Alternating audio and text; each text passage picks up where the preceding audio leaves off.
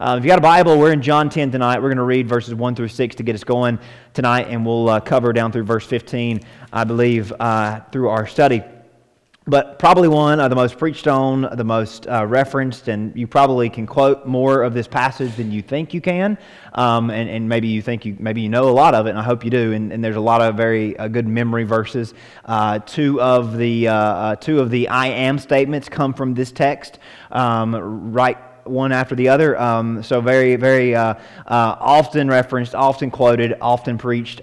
Should be often read text. Uh, and if you haven't read it in a while, then tonight is your lucky night. We're going to be looking at one of the most rich and uh, uh, um, uh, important and informative. If you like learning, um, I'm sure you like learning, right? Um, if you like learning, I think we're going to learn a lot tonight. We're going to have a little fun as well um, talking about um, this uh, text and the subject that comes along with it. So, John 10, the scripture says in John 10, verse number 1, most assuredly, or truly, truly, I say to you, he who does not enter the sheepfold by the door, but climbs up some other way, the same is a thief and a robber. But he who enters by the door is the shepherd of the sheep. To him, the doorkeeper or the gatekeeper opens, and the sheep hears his voice, and he calls his own sheep by name and leads them out. And when he brings out his own sheep, he goes before them, and the sheep follow him, for they know his voice. Yet they will by no means follow a stranger but will flee from him, for they do not know the voice of strangers. Jesus used this illustration, but they did not understand the things which he spoke to them. And, which is very surprising that they didn't understand it, because I don't know about you, but I've noticed as I've read the Bible a time or two, there's a lot about sheep in the Bible, isn't there? Have ever been reading the Bible thinking, man, I can't turn a page and not see a, not see a verse about a sheep or a shepherd? And if you've ever thought that, you're on to something because there is a lot about sheep and shepherds in the Bible, both Old and New Testament, especially the Old Testament. But verse, passages like this allude to those Old Testament stories and Old Testament um, references um, a lot. So if you've ever thought, hey, why, or maybe you've wondered, what is the deal with all these sheep and all these shepherd references? Um, to be succinct, the Hebrew people, of which the Bible comes from, the Hebrew people had sheep before they had a nation. So if you wonder why there's a lot about sheep in the Bible, before there was ever in Israel, there were Hebrews with sheep. Um, so that probably helps explain why sheep was such a common, uh, uh, sheep are such a common thing that were always around the people. Where the people went, the sheep went. Uh, where there were Hebrews, where there were Jews, there probably was a sheep or two, or half a dozen or so, more than one flock or two there with them, right? There were Hebrews and there were sheep always in the same area, in the same neighborhood. Sheep are mentioned specifically as early as Genesis 4, right? Um, before there was ever in Israel, before the Hebrew people came to be, um, if you read Genesis 4, you'll find a, a story of Abel, who was a keeper of sheep. So, four people on planet Earth, one of them was a shepherd. Um, I guess whenever, you know, Abel was growing up and Adam and Eve probably looked around and thought, well, somebody's got to start taking care of all these livestock. And of course, part of their worship, part of their sacrifice, sacrificial system um, that God taught them about in Eden when He clothed Adam and Eve with um, animal skin, when He uh, covered their nakedness, right? That was a part of the sacrifice they made to atone for the sin, to point toward a Savior. God taught them about that, right? So it must have been um, part of that, that uh, as they kind of got established hey, we need someone to tend to the sheep and someone to raise these sheep that would be sacrifices, that would serve as clothing. And of course, that would would, that would be a major industry in and around Israel for years and years to come as, as a purveyor of um, sheep and, and sheepskin and so forth. And of course, they would write on the sheepskin. Sheepskin and sheep in general were very, very important to the Jewish people from an industrial point of view and also from a religious point of view. So naturally, when you have sheep, you have shepherds, and you have a lot of them that the Hebrew people from the earliest of days were known as a people of shepherd, a people of sheep, or as keepers of sheep, or as a shepherding people. They were wandering sheep keepers. If you remember, the, the word Hebrew means wanderer, um, and the Hebrews were known as shepherds by all those that came in contact with them, that brushed up against them. Um, if you remember the story of Abraham, he left his homestead, became the first of uh, first member of what would become the nation of Israel. Uh, Genesis 13 tells us he had more sheep than he knew what to do with. Um, that his herds and Lot's herds got so big that he had to tell Lot to hit the road because there was just not enough room for both of their flocks. So Abraham was a shepherd. If you read throughout Genesis, by the time you get to the, the, the, the generation of Jacob, every chapter of Jacob's life mentions something about sheep. There's some really comical and entertaining stories about Jacob and his father in law um, playing games with each other, trying to see who can get the biggest flock and whose sheep were speckled and spotted. Go read those stories in the middle of Genesis. They're pretty, pretty interesting. Um, you remember the story of Joseph? Uh, Joseph goes and checks on his brothers because they were keeping the sheep and they kind of wandered too far. So Joseph is kind of a shepherd to the shepherds, right? He goes and looks for his brothers who are looking for their sheep. Um, and, and if you know the, how that story goes, when Jacob's sons relocate to Egypt after the whole Joseph encounter and he reveals himself and all that, and the famine, when the Israelites move to Egypt, uh, when, when they come before Pharaoh and Joseph introduces them, or they introduce themselves as Joseph's brothers, um, when, they go, when they come before Pharaoh to, to be given land to dwell in and settle in, um, this is how they introduce themselves in Genesis 47. Pharaoh said to his brothers, What is your occupation? And they said to Pharaoh, Your servants are shepherds, as our fathers were. So that's really kind of a foundational statement. The, the, the, sons of Jacob say, Hey, we're shepherds. Our dad was a shepherd. Our grandpa was a shepherd. Our great grandpa was a shepherd. Go as far back as you can. We have always been shepherds. So if you wonder, why are there so many sheep and why are there so many shepherds?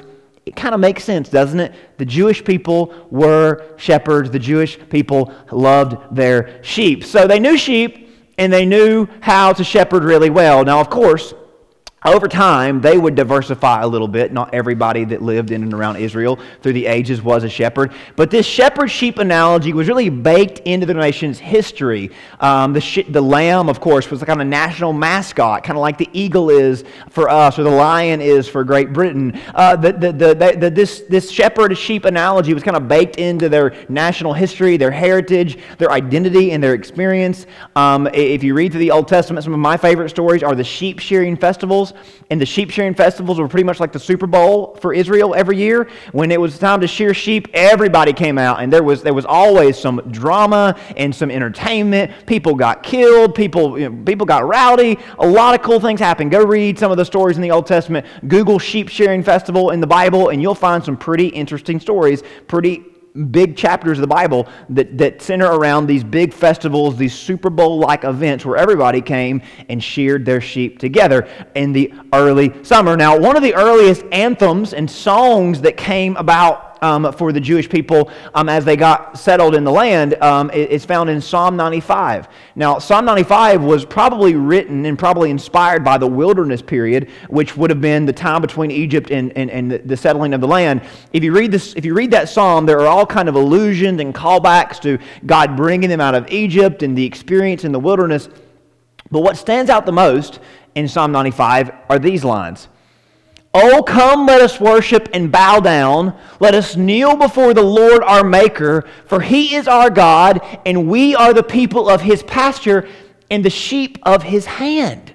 So, again, they were shepherding people. They loved their sheep. They were shepherds by, by, by occupation. But now they're singing about how it's as if they're God's sheep. So because it was such a, something they were so comfortable with and so, so familiar with, it became kind of, kind of part of their DNA as a people, right? It became kind of how they connected to God and how they referenced and understood God. They were like sheep, and God was like their shepherd. And that's not the last time you'll hear that analogy. In their formative years as a nation, this, this idea became embedded in their, their identity as a nation, as a people. And, and remember, Moses, before he ever shepherded the people through the desert, what did he do for 40 years in, in, in Midian? He was a shepherd, right? He was a shepherd for his father in law Jethro for 40 years, and then he spent 40 years leading God's people to the promised land. Now, later, when the nation was organized, God saw fit to bring in a shepherd to be the king over his people, to reflect him and model what he was doing from afar. So you see, this ball continues to roll, right? It was in Genesis 4, it was in Genesis 47, it was in Exodus 3, it was in the, eh, the, the book of Numbers and the story of the wilderness. You get into the books about the kings of Israel, it's there as well. Israel's first united king, we all know him and we all love him, the lovable, often remarkable King David. The former shepherd boy became Israel's shepherd king. And if you'll remember how David became king, how he became united, the united king of Israel, the story goes like this. Then all the tribes of Israel came to David at Hebron and said, Behold, we are your bone and flesh. In times past, when Saul was king over us, it was you who led out and brought in Israel. And the Lord said to you, You shall be shepherd of my people Israel, and you shall be prince or king over Israel. So again, here's this shepherd idea that David, a shepherd by trade as a boy in his father's household, would be a shepherd of the people of Israel because he literally was like a shepherd and led them and took care of them and fought for them. Israel's king would serve as an under shepherd representing the chief shepherd. I like that, that kind of that kind of phrasing, right? He was the under shepherd of the higher and the supreme shepherd. Of course, David is perhaps most famous for a song that he wrote right? More famous than any law that he passed, more famous than any battle he fought in, David is known for Psalm 23, right? Psalm 23 that we all know it so well, a song that he penned that punctuated Israel's relationship with God. And really, when David is trying to kind of iron out what it means to, to know the Lord and what it means to serve the Lord and, and have a relationship with the Lord, the God of Israel, um, he used this sheep shepherd analogy. And everybody knows how that song begins. The Lord is my shepherd. I shall not want. He makes me lie down in green pastures. He leads me beside still waters, just like a shepherd does to his flock of sheep. And as long as the king kept this attitude and lived by this, the whole nation would follow along. But if you read on, the story of Israel doesn't go like that, does it? After David came a line of kings, and then the nation was divided, and these kings did not shepherd God's people, but they actually turned the other way, turned away from God, and ultimately the nation turned away from God. The trend went the other way, and the kings and the religious leaders did not follow God as his sheep, and actually they began to prey over his people. Not pray for, but as in take advantage of. They became corrupt and greedy for gain, and the people suffered like sheep without a shepherd and were oppressed greatly. Now, if you read the books of Jeremiah and Ezekiel, specifically Jeremiah 23 and Ezekiel 34, you should go read those chapters, mark them, and read them later because they're pretty powerful. But all the whole book of Jeremiah, the whole book of Ezekiel, both of these prophets address the nation's leaders, not just the politicians, but the priests and the religious leaders too. Both of these prophets address the nation's leaders who turned from God and turned on his people Jeremiah 23 addresses the shepherds who have scattered and divided and abandoned their flock. As in, they didn't, they looked, they saw their role over the people as just a job. They were just there to get paid. They didn't care about anybody. They weren't doing it for anybody. They were just there to do it. And if it, if it became inconvenient or if there was a way to take advantage of these people and sell them off and do this to get their own you know, to, to win on their own terms, they were willing to do it. Jeremiah 23 says, Woe to you, shepherds that have scattered, divided, and abandoned my flock. Ezekiel 34 points out how the shepherds failed to care for and tend to and do good for the flock of God's people. They had, they had not bound up and carried and healed and, and, and helped bring refuge to God's people, but actually had done the opposite. The result was a nation in disarray without a conscience for God and falling into all sorts of cults and other religions. It started at the top. The kings and the priests were no longer shepherding the people, and the sheep went astray and lost contact with the great shepherd, the ultimate and chief shepherd. And that's the Israel that Jesus steps into when the New Testament begins. Remember, according to John, Jesus showed up and he was fulfilling Old Testament prophecies, and he was filling the messianic roles that the Old Testament predicted and, and said, hey, this is what a Messiah is going to do. He would be the Word of God made flesh, he would be the favor of God made free, he would be the Lamb of God come to take away the sin of you and of me. John 10 is Jesus once more going down the list of Old Testament expectations, and he's bringing to mind, bringing to the surface, bringing to the conversation this very familiar idea that God is a shepherd to Israel, and God expects his leaders to shepherd his people so they might see him and, and have, a, uh, have an image of him.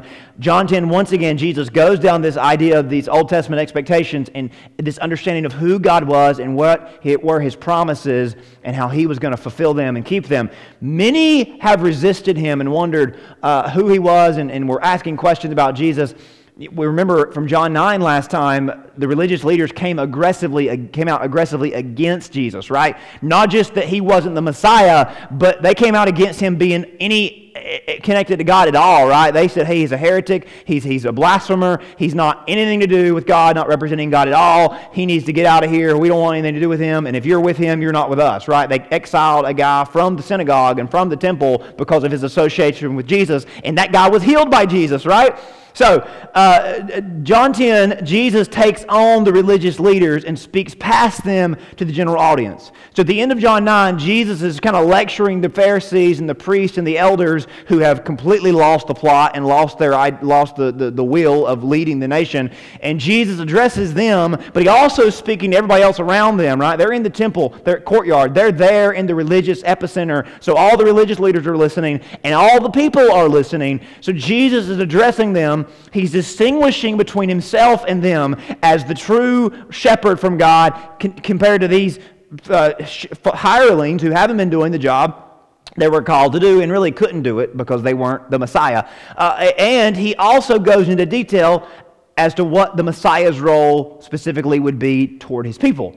So, with that all in mind, John 10 maybe makes a little more sense, or maybe makes a little more sense why he would just all of a sudden say the things that he said. Even if you don't know all that, John 10 is still God's word and it's still powerful and it probably makes sense anyway. But knowing all that, knowing how all this kind of was building up and all this was pointing to, hopefully John 10 makes a little more sense and you kind of understand why Jesus would use this very specific analogy to connect to and relate to the people. Now, with all that said, let's read John 10 again and hear these words of Jesus.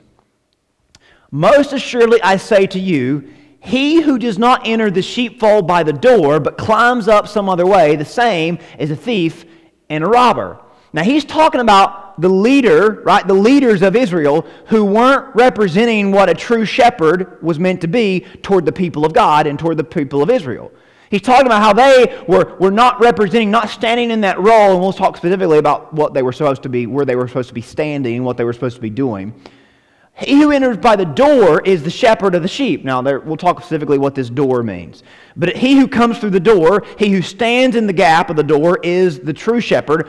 To him, the doorkeeper or the gatekeeper, which was kind of like an assistant to the shepherd, that's when the, the gatekeeper says, Okay, the big guy's here. I can, I'm dismissed. The shepherd's going to do his job. He it says, To him the doorkeeper opens, the sheep hear his voice, he calls his own sheep by name and leads them out. So Jesus is saying, Hey guys, if you're wondering why all the nation is following me, it's because they know my voice as the voice of God, right? They are hearing my voice and, and this is amazing. Jesus' words are so powerful. They're so provocative, as in they get your attention, right? And, and there's something in you and there's something in me that is wired to the words of God, specifically the words of Jesus. And when we hear his words, something in us sparks, something in us perks up, something in us says, I think I need that. If you want to change the direction of your day, open the New Testament, find the words in red. If you don't go to one of those Bibles, just read the words of Jesus, listen to what he says. Your life will change. Now, don't just be random and put, you open the Bible and put your finger down and say, oh, I don't know what that, you know, that's not a good way to do it. Read the New Testament, read the Gospels, read the Word of God. Jesus' words will speak to the part of your soul that you didn't realize could hear. He says, When he brings out his own sheep and goes before them, the sheep follow him, for they know his voice. There's some, there's some sort of innate connection there. Now, you were made in God's image, weren't you? Right? We were made in God's image, so there's something past all the sin, past all the, the, the, the fallenness. There's a connection, there's a thumbprint. Yet they will by no means follow a stranger, but will flee from him, for they do not know the voice of strangers. Now, a few things we need to talk about. Verse 1 mentions a sheepfold. Now, maybe you know what a sheepfold is. Maybe you've got a sheepfold. I've kind of got a modern version of a sheepfold. I don't have any sheep, though. Maybe that doesn't make any sense, does it? Most of you know what a sheepfold is probably. A sheepfold is basically a fenced in pasture. Um, but here's a picture of what a specific sheepfold in ancient Israel would have looked like, probably looked like. So, kind of like a rounded pen, a rounded gate made out of stone with some branches and briars laid across the top or some sharp rocks. But notice specifically, there's no gate, there's no door, there's no, block, there's no way to seal it off, is there? Now, these sheepfolds, most of them were attached to or adjacent to a house or a community building. There was probably one per community, one per town in most ancient um, Israeli uh, uh, communities. Um, after the shepherd had spent the day with the sheep grazing the hills, um, he would bring them in in the evening. If a sheep got injured or a sheep was weak or, or, or was nursing or whatever, um, they would stay behind during the day with the gatekeeper who would watch them while, they were, while the shepherd was out grazing. But most of the time, um, when, they would come back here just in the evening, just at night, and they would rest in this sheepfold. Um, they would rest in this little pasture. Um, they usually didn't have a formal door, as you see in the picture. Um, there was no gate with a latch or a lock, not because they couldn't do it, right? The ancient world was, you know, wasn't as modern as ours, but they could bore something up if they want to, right? They could shut something off if they wanted to.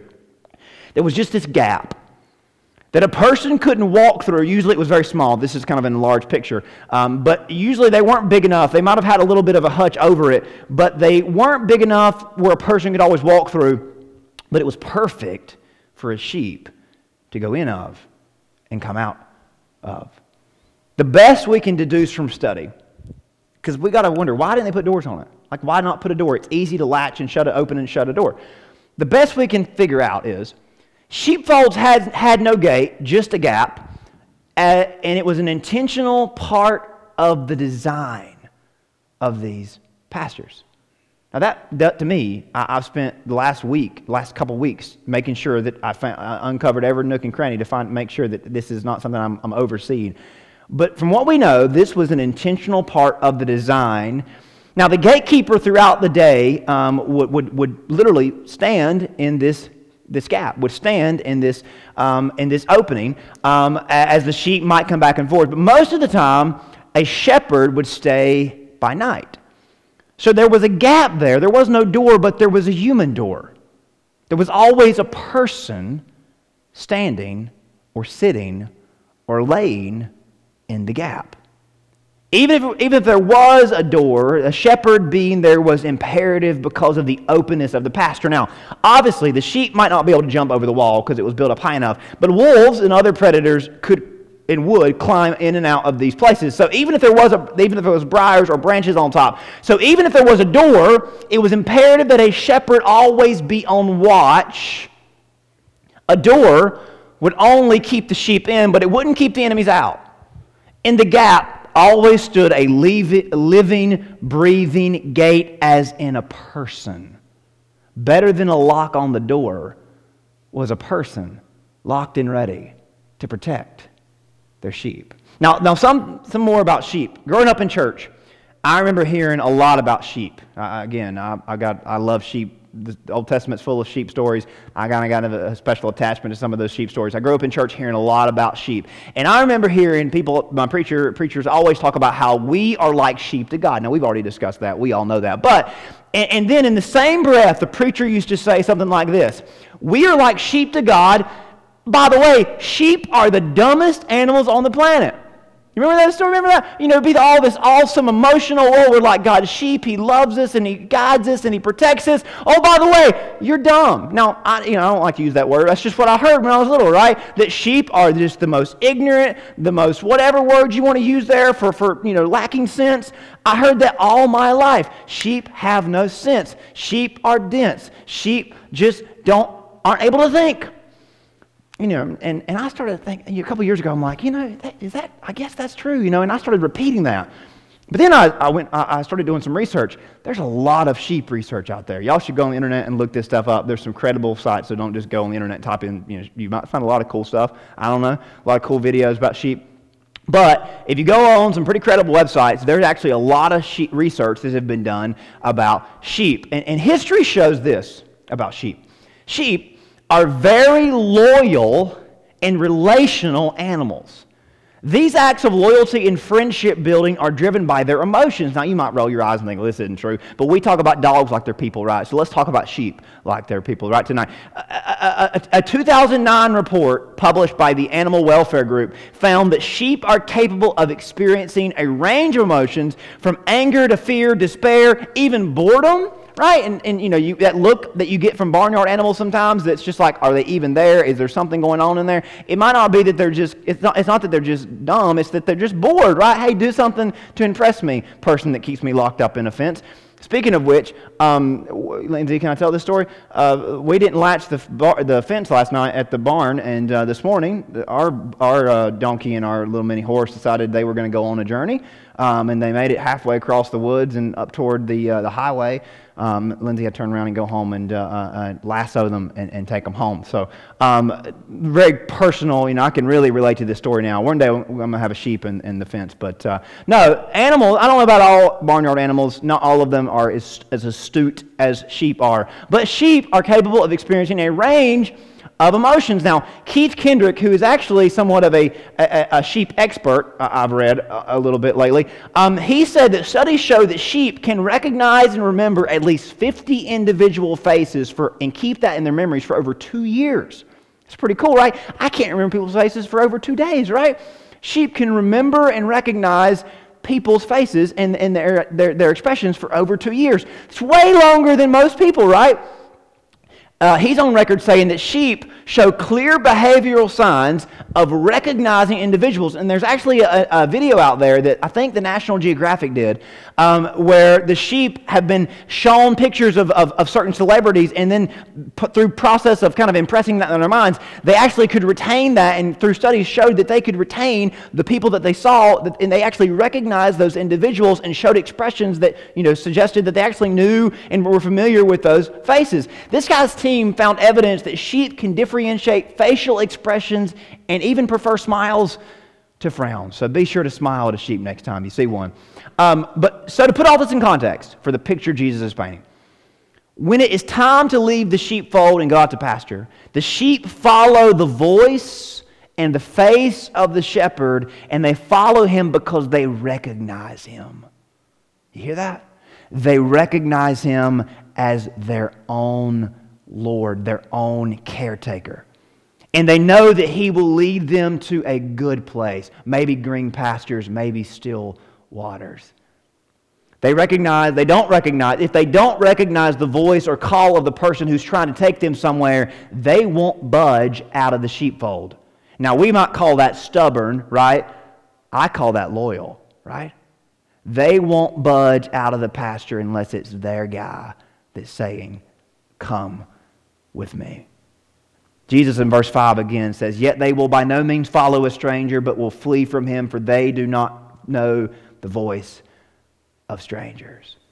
Jesus makes this pretty clear about how earnest and trustworthy and dependent sheep are towards their shepherds, maybe better put, towards their friends. Now, in this next passage, Jesus is talking to us about his commitment and his love for us. Verse 7, he says, Most assuredly I say to you, I am the door of the sheep. Remember that living, breathing door, right? All who ever came before me are thieves and robbers, but the sheep did not hear them. I am the door. If anyone enters by me, he will be saved and will go in and out and find pasture. So I used to worry about this as a kid. Well, in and out, what does that mean? You know, are you saved and lost, saved and lost? Now we understand the picture, right? You, you go in for rest, you go out and you graze, and, and you follow the shepherd. You're going wherever the shepherd is, right? You're staying with the shepherd. Jesus says he is the door, he is the gate. Remember, the gates of these sheepfolds were all almost synonymous with the gatekeeper. We'll get there, but what, what is he saying? What he is saying is that only through him, only through Jesus are, going, are we going to find the relationship with God that we are longing for. The Bible tells us over and over again that we desire more than what this life offers us, where logic often takes us. We want to matter. We want purpose. That shouldn't say purpose. That should say purpose. We want purpose. We want fulfillment. We want significance. None of those things are found in success alone, accomplishments, or even other people. There are stories in Scripture and in history of the rich and powerful and popular people who wanted more. Now, look up here before we get out. We don't live in a world that is morally neutral. We live in a world that is fallen. And what I mean by that is that every institution of this world, every goalpost this world sits in front of us, is tainted by sin. I'm not saying everything's evil. I'm not saying that everything's bad. I'm just saying that nothing of this world is set up to lead you to Jesus. Nothing. In fact, they'll actively lead you away from Jesus. Places that are good, people that are good, things that are good, it might be good for you. If it's uh, things that are not directly connected to God, right? They might be okay. Where you work, who you hang out with, dreams and goals you've got in life. Nothing bad about them but they're not set up to lead you to Jesus. They might even be set up to get you away from Jesus. Say, say well meaning people who use their positions to point you past the institutions and the goalpost and what's behind and above and beyond them I say this to say that if someone isn't pointing or we aren't looking, every institution of this world will we join and pledge allegiance to and knit our hearts to. Every goalpost that we set and everyone that we surpass, they will naturally compete, they naturally compete for and attempt to serve as a substitute for what only Jesus can do and give to us. You'll find this is very subtle, isn't it? That over time, something that is not necessarily sinful or bad, but it can take the place of Jesus, or we think it can for a little bit, and then until then it wears off and we realize that Jesus wasn't anywhere near that. Nothing wrong with liking this, following them, joining that. We just, just know that it's not wired to lead you to true fulfillment and peace and purpose and significance. It's actually bent to do the opposite. You can leverage those things for a greater, greater cause. You can wave a greater flag, but that's, the not, that's not the natural step to take. Because this world is darkened by sin, and the enemy works in and any in and every corner he can use to do to use harmless things to lead you away from God, to take God's place. And that's why Jesus says in verse number 10, the thief does not come except to steal, kill, and destroy. But I have come that they may have life and that they may have it more abundantly. He contrasts himself that only through him are you going to find true, abundant, eternal life. You know where this happens more than universities and workplaces, hobbies, and sports? You know the, the, the most, the, what causes people to, to get away from Jesus more than anything? More than chasing this dream or chasing that goal? Religion. Religion is the enemy's favorite means of leading astray and replacing truth. He does it two ways through the deception of self righteousness, through trying to get you to think, well, I've done something for myself, I've done something on my own, I don't need Jesus. Or through the lie of condemnation, saying that you're not good enough, you'll never be good enough, you've done too much wrong. He uses religion to get people away from Jesus more than anything else. We like to talk about college and government and politics and work. he uses religion more than any of those. Regardless, there are many avenues he uses to keep us from Jesus. But listen, that desire you have, that longing you feel, only Jesus can provide fulfillment, peace, and belonging that you need. How can we know that? Well, to get this, you're going to have to think like a sheep for a minute. Can you do that for just a minute? Sheep look for trustworthiness, for safety, and security in an ever changing and unpredictable world. And you are all, we are all looking for those same things. This is where, shepherds who were serious about their jobs and their flocks are distinct from those who were just saw it as a business. Good shepherds work passionately to instill a sense of trust in their sheep. When, fir- when first with a flock, they may have to work tirelessly to keep the herd together, but when they're grazing, they prove their love for the flock in how they defend them. And this is how they win the flock every time. Remember little David when he told Saul about his journey as a shepherd before? He slew a lion and a bear that threatened his sheep. And David would write these words even though I walk through the valley of the shadow of death, I will fear no evil, for you are with me. Your rod that is used to beat the wolves off, your staff that guides me. and pulls me in, comforts me. You prepare a table before me in the presence of my enemies, because when the shepherd's there to defend his sheep, the enemies tremble and they stay away. When they get back to the pasture, the shepherd, this is where this really, that really impressed the flock. More than just beating the wolves off, more than just running the enemies away. Good shepherds literally lived in the shepherd gap during the night. They would lay down for bed in this gap, as if to say to the enemies, You're going to have to come through me to get to my sheep. They would literally lay their life down for them. John 11 through 15, and we're done. I am the good shepherd. The good shepherd gives his life for the sheep, but a hireling, he who is not the shepherd, one who does not own the sheep, he sees the wolf coming and leaves the sheep and flees, and the wolf catches the sheep and scatters them. The hireling flees because he's a hireling and does not care for the sheep. I am the good shepherd, and I know my sheep, and am known by my own. As the Father knows me, even so I know the Father, and I lay my life down for the, make it my sheep. At all costs, the enemy would have to come over the shepherd. And Jesus says the same thing in regards to us and how he loves us. See, the universe was torn by sin. There was a hole in it that was sucking everybody into it, into hell, into darkness. Jesus patched that hole. He patched that gap. He was nailed to both sides of that gap. He died in the gap. He died in the gap. But guess what? He rose again, didn't he? And he lives in the gap right now. He reigns from the gap right now. That gap in the sheepfold, that gap in the pasture, he lives there. His throne is there. Listen, that gap in your life, that vulnerability, that weakness, that exposed wound in your life, Jesus lives in the gap. You know, I know that, know that. He died in the gap. He lives in the gap. That's how much Jesus loves you. He literally laid his life down for you. God showed his love for us in that while we were yet sinners, Christ died for us. That's what your heart needs to hear the most. That's what your soul wants the most to feel the sense of value and purpose and security and belonging. This can drive you to see your place in every day.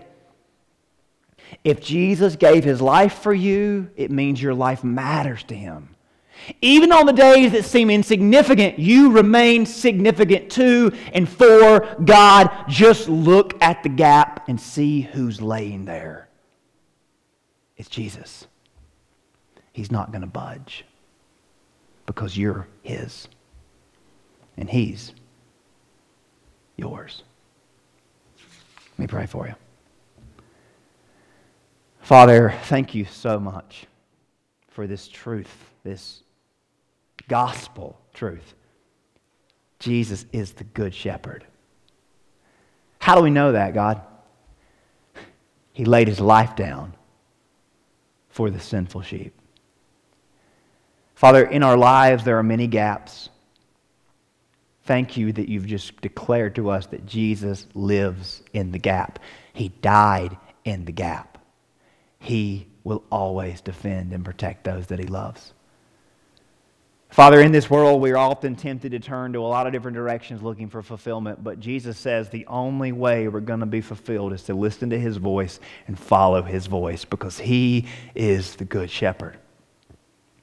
God, thank you for teaching us so much tonight about your, your love for us and our relationship to you. And God, help us to take every step this week like a sheep would following his shepherd or her shepherd. And help us not to go any direction where your voice is not speaking and your voice is not guiding us from. Father, thank you for this warm reminder that you are the good shepherd and help us never to forget that. Help us never to wander.